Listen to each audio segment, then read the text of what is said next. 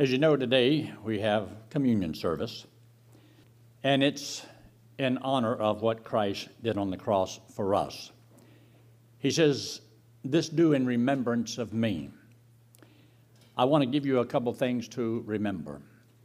So turn in your Bible to the book of 1 Corinthians and chapter 1. 1 Corinthians in chapter 1. There in verse 17, it makes the statement, For Christ sent me not to baptize, but to preach the gospel. That doesn't mean that you're not supposed to baptize, it's just that baptism is not a part of salvation. Paul did not want them to think that they were special because he actually baptized them over what somebody else did. So, to keep a problem from brewing, he solved the problem. He says, I only baptized a few people. The Bible also says that Christ did not baptize but his disciples. If baptism a part of salvation, then whoever baptized you is the one who saved you. And if Christ didn't baptize anybody, then Christ didn't save anybody if you have to be baptized to be saved. Think about it. Now, he says he was sent to preach the gospel, the Apostle Paul. And he says there in verse 17, not with wisdom of words, lest the cross of Christ should be made of none effect. So the gospel that we preach is the cross of Christ. Because without the cross, there is no gospel. Therefore, we distinguish between anybody named Jesus and the one who we're trusting as our Savior. He's the one that died on the cross to pay for our sins. So it wasn't just anybody, it was a particular person who came and lived and died, paid for our sins, came back again from the dead. But in verse 18, you see, the simplicity of the gospel really is a stumbling block to people who think there's you have to do so much more. And to think that it's not by your works, because there's so many people that think they're so strong. So, whether he calls you trust in your intelligence because of how much you know, or because of your own physical prowess because you can do so much, the gospel strips a man of all of his pride. Because a man is not saved because of his intellect, and a man is not saved because his power or ability to do anything about it.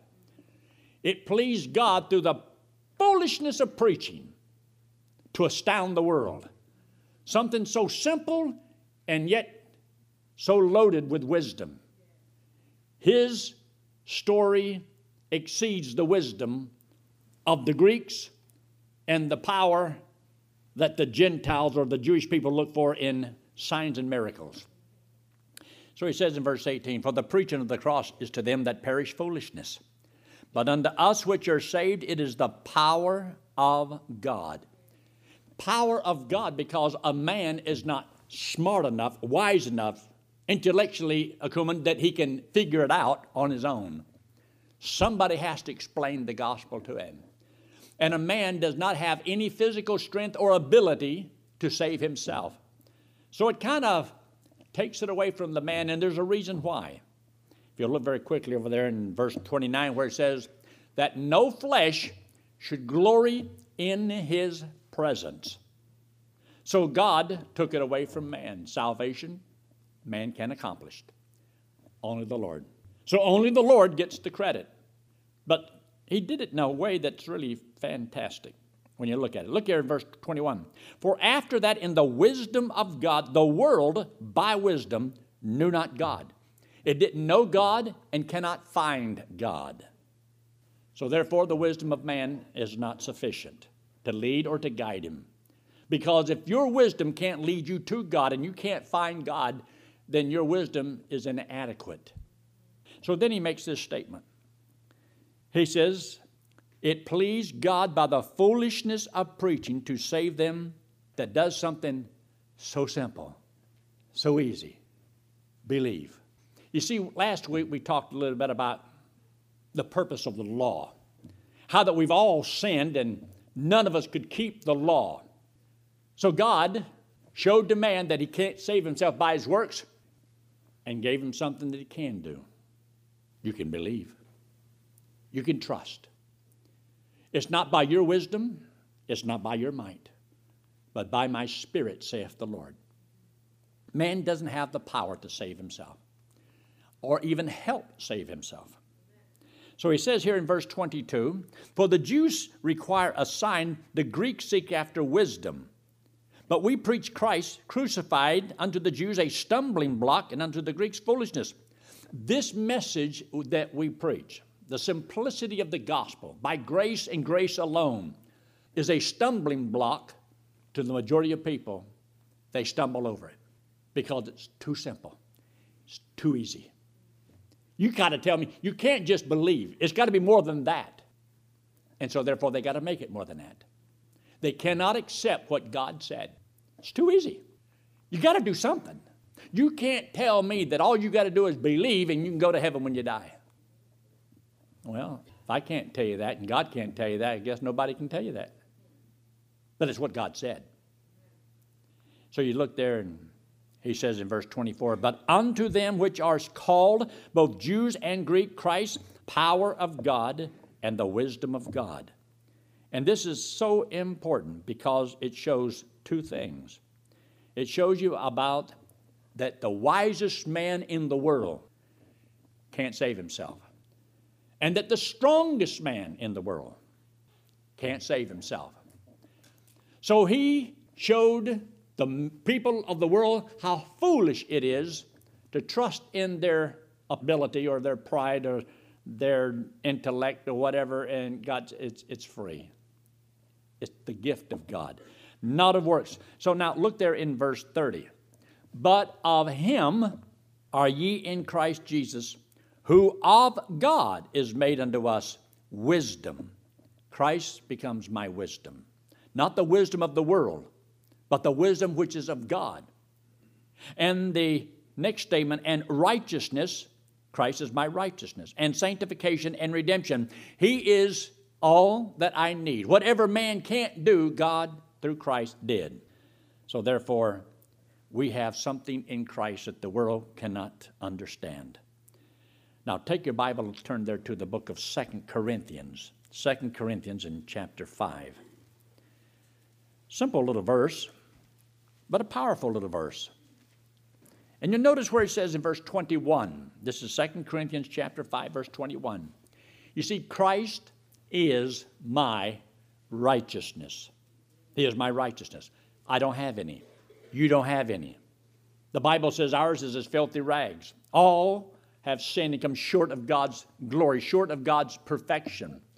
So you and I, the Bible says, do not have any righteousness that God can accept. He wants us to accept the righteousness that he sends down.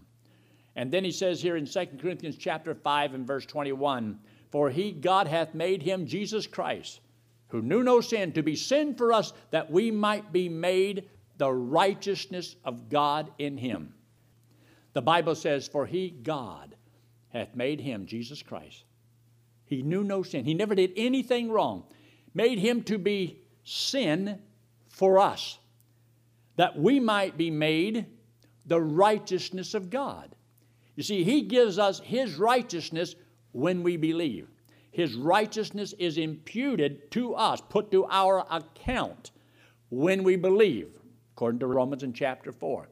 When we believe it, His righteousness is put to our account. We go to heaven on what He did. He has given it to us. But look at that verse. In verse 21 For He hath made Him to be sin for us who knew no sin, that we might be made the righteousness of God in him.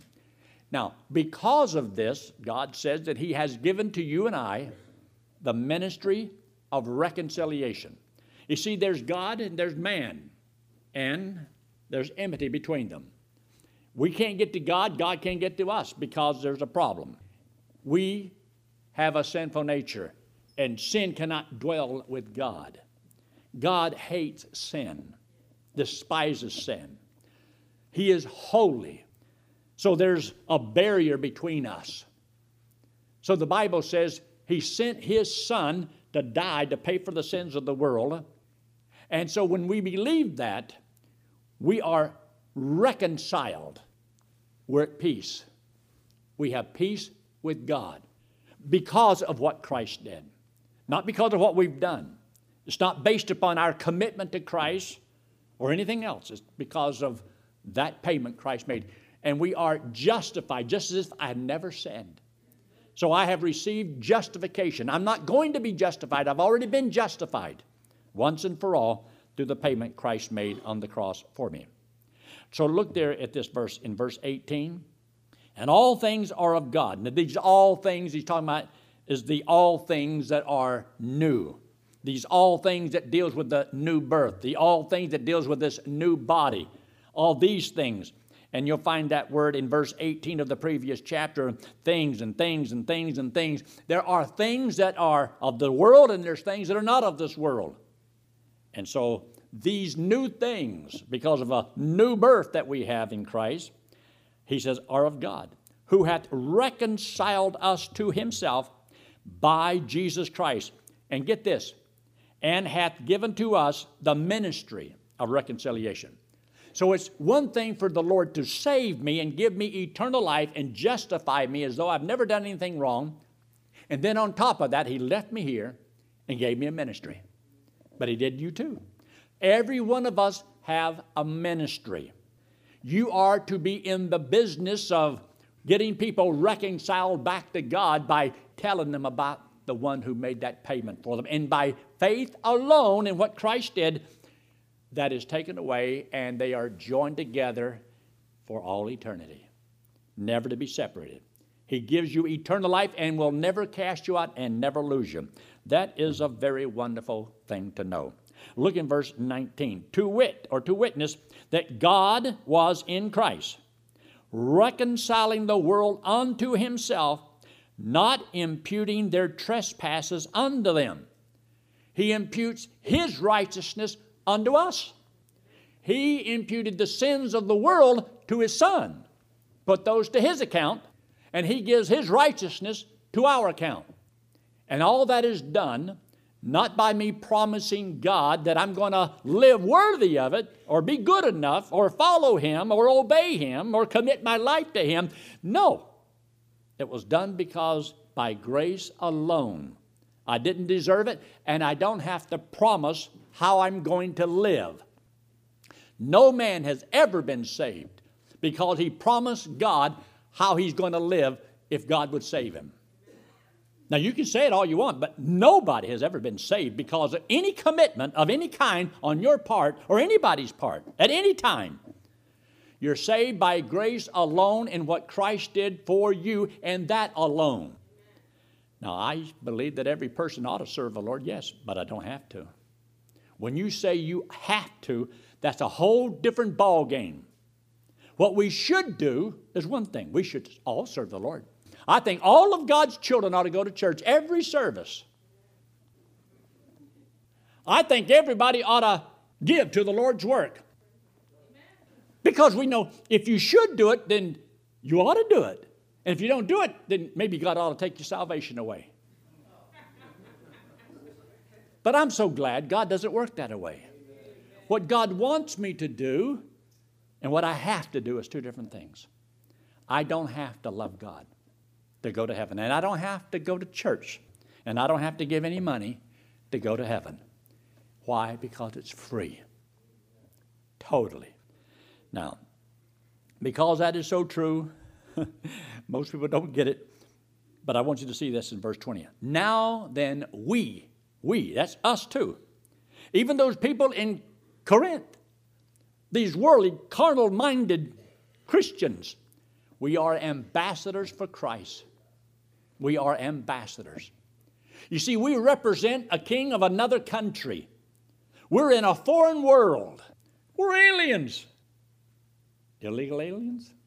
We are here representing a king of another country, and that's the Lord Jesus Christ. And he says here, we are ambassadors for Christ as though God did beseech you by us. We pray you in Christ's stead or in Christ's place. Be reconciled to God. So we have a ministry. This is what we do. This is what it's about. And this is why it's so important. Take your Bible and turn to the book of Philippians in chapter 3. Philippians in chapter 3. Philippians chapter 3, Paul goes through parts of his life, tell you who he is, what he's done, and how if, you know, being somebody is somebody, he was somebody. But he lets you know he was a nobody and became a nobody because he wanted to know more about Christ. So he says there in verse 9, look in verse 9, and be found in him not having mine own righteousness, which is of the law, but that which is through the faith of Christ, the righteousness which is of God by faith. So God says, don't be caught trusting in your good works. Don't. He says, don't do it. You see, what's the consequences? Hell. If God comes looking for you and he finds you trusting in your works to get you to heaven, you don't go to heaven because you're trusting the wrong thing. He says, but be found in Him, in Christ. Look what He says. Be found in Him, not having mine own righteousness, which is of the law, but that which is through the faith of Christ, the righteousness which is of God by faith. In other words, not be found having mine own righteousness. Don't be found trusting in, well, I committed my life to Christ. I give my life to Christ, my life to the Lord. That will not save you. Has nothing to do with salvation. There's a lot of people who are teaching things that are not correct, and your eternal destination is at stake. It is so easy for people to believe things that are not true. I talked to a person just recently. They come to church every once in a while, and I'll see them and shake their hands and bye bye and but I asked the question just recently. I said, let me just ask you a question. I said, you've been coming to church? Oh, yeah. yeah. Mm-hmm. I said, where are you going today? I'm going to heaven. I said, well, if you were to stand before God and God said, why should I let you in? I said, what, what would you say?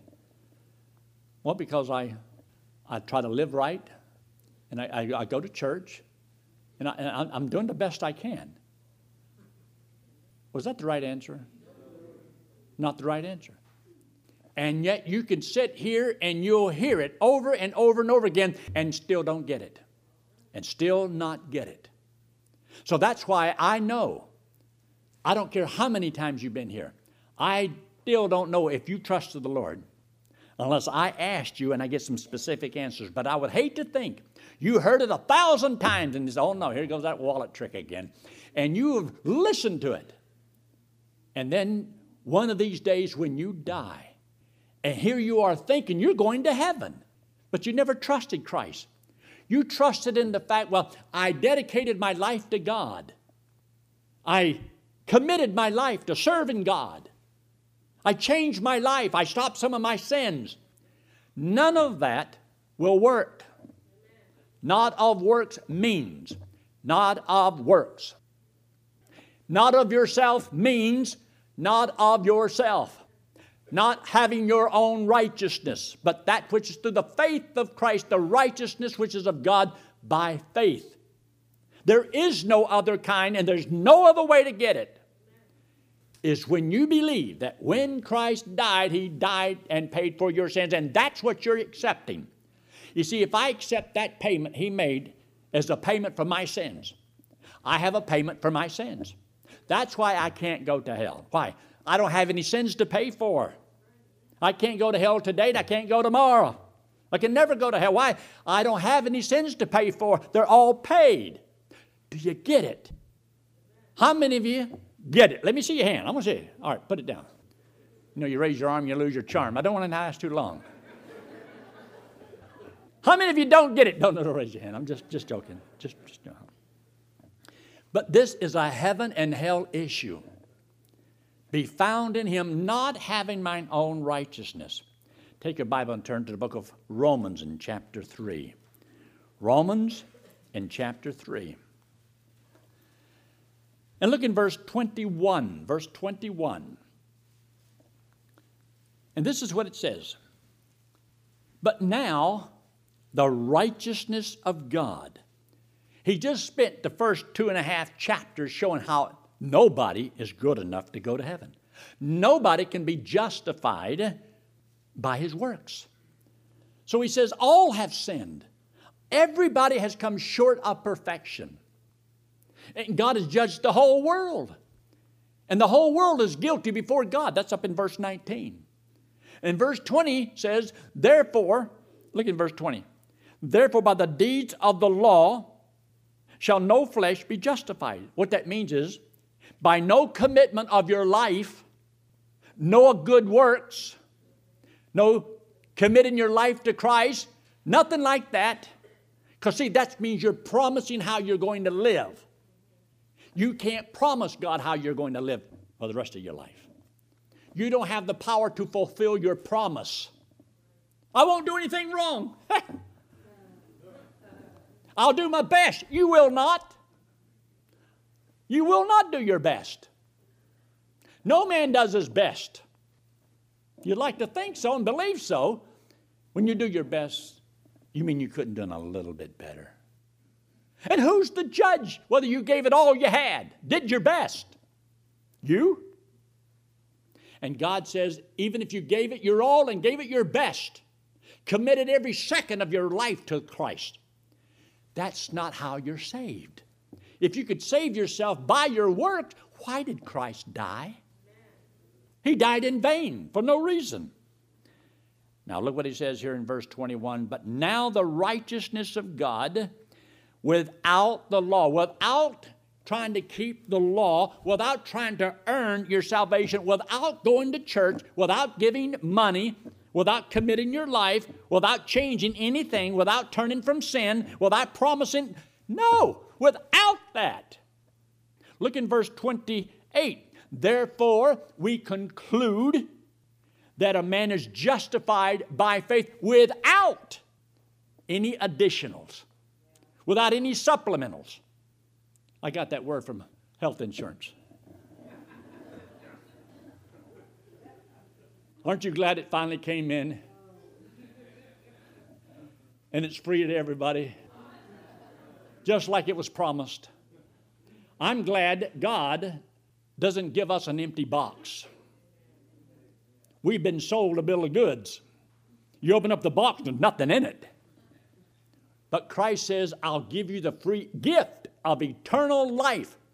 The gift of eternal life. And it's by faith alone in what Christ did on the cross for us. So when he says without the deeds of the law, it means without me promising to stop something or join anything or start anything or committing my life to Christ. It's wonderful to know that. Son. Don't you believe a man ought to commit his life to Christ? Yes, but not to be saved. Don't you think a person ought to go to church and give money? Well, of course but not to be saved. Some people just don't get it. It's free.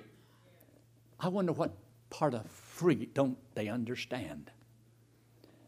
Now look what he says here in verse 22. The righteousness of God, which is, which is, it's not by the law, it's not by you earning it, faith of Jesus Christ. He didn't prove all have sinned, the whole world is guilty, no man can save himself. All have come short of God's perfection, but his righteousness is unto most of them. To all. But it's only upon, on them that believe. So if you do not believe, you do not have God's righteousness. You don't collect $200. You don't go past go. You don't go. It's unto all, but it's only upon those that believe by faith alone. You add any works to the gospel, you are not saved according to the Bible. You're trusting in your good works. And that's why, if you want to find out whether or not you really believe, take all of your good works away and live like the devil in your mind. Just say, if I live like the devil, would you still go to heaven? I put it to a person this way one time because he wanted to get really smart. And I thought, I'm just as smart as he is. I said, Well, let me ask you a question. Can a practicing homosexual trust Christ as Savior and not change his ways, not stop anything, die in the very act, and go to heaven? And I'll have majority of people say, Ain't no way that man's going to heaven. I said, if he did get to heaven, it would be grace, wouldn't it? Would it? If you say no, you don't get it. If in your mind you say, no, no, no, no, you don't get it yet. You're still struggling. You don't get it. You say, well, he doesn't deserve it. Nobody deserves it. The man with a three piece suit. Ooh. It's okay. I've only got a two piece suit. That stands in the church and he reads the Bible and he prays and does all the things. If he hasn't trusted Christ as Savior, he, he'll, he'll burn in hell. It don't matter who he is, and it doesn't matter how bad people have been. That's what's so difficult for people to understand. Well, we know we've heard it all our life. Good people go to heaven. Bad people don't. Okay? Who's the good ones? There is none good. No, not one. If God had said, but one, I knew that would have been me. and if He just says, you know, we're all righteous except one, I would wonder, I wonder if that's me. But He says all. But He will save any and all. This is why it's so important. Look there now in verse 24 being justified, justified freely by his grace through the redemption that is in Christ Jesus. That word redemption means that he paid for my sins. And now look there in verse 25, because there's a word here that I want to bring to your attention. In verse 25, whom God has set forth to be a propitiation through faith in his blood. Propitiation. It's a big word, but it just simply means that sacrifice. Christ was the sacrifice. In the Old Testament, they would take the blood and sprinkle upon the mercy seat. Well, Christ, his blood was taken into heaven and sprinkle upon the mercy seat. But his is incorruptible blood. It never has to be done again. And he was the satisfaction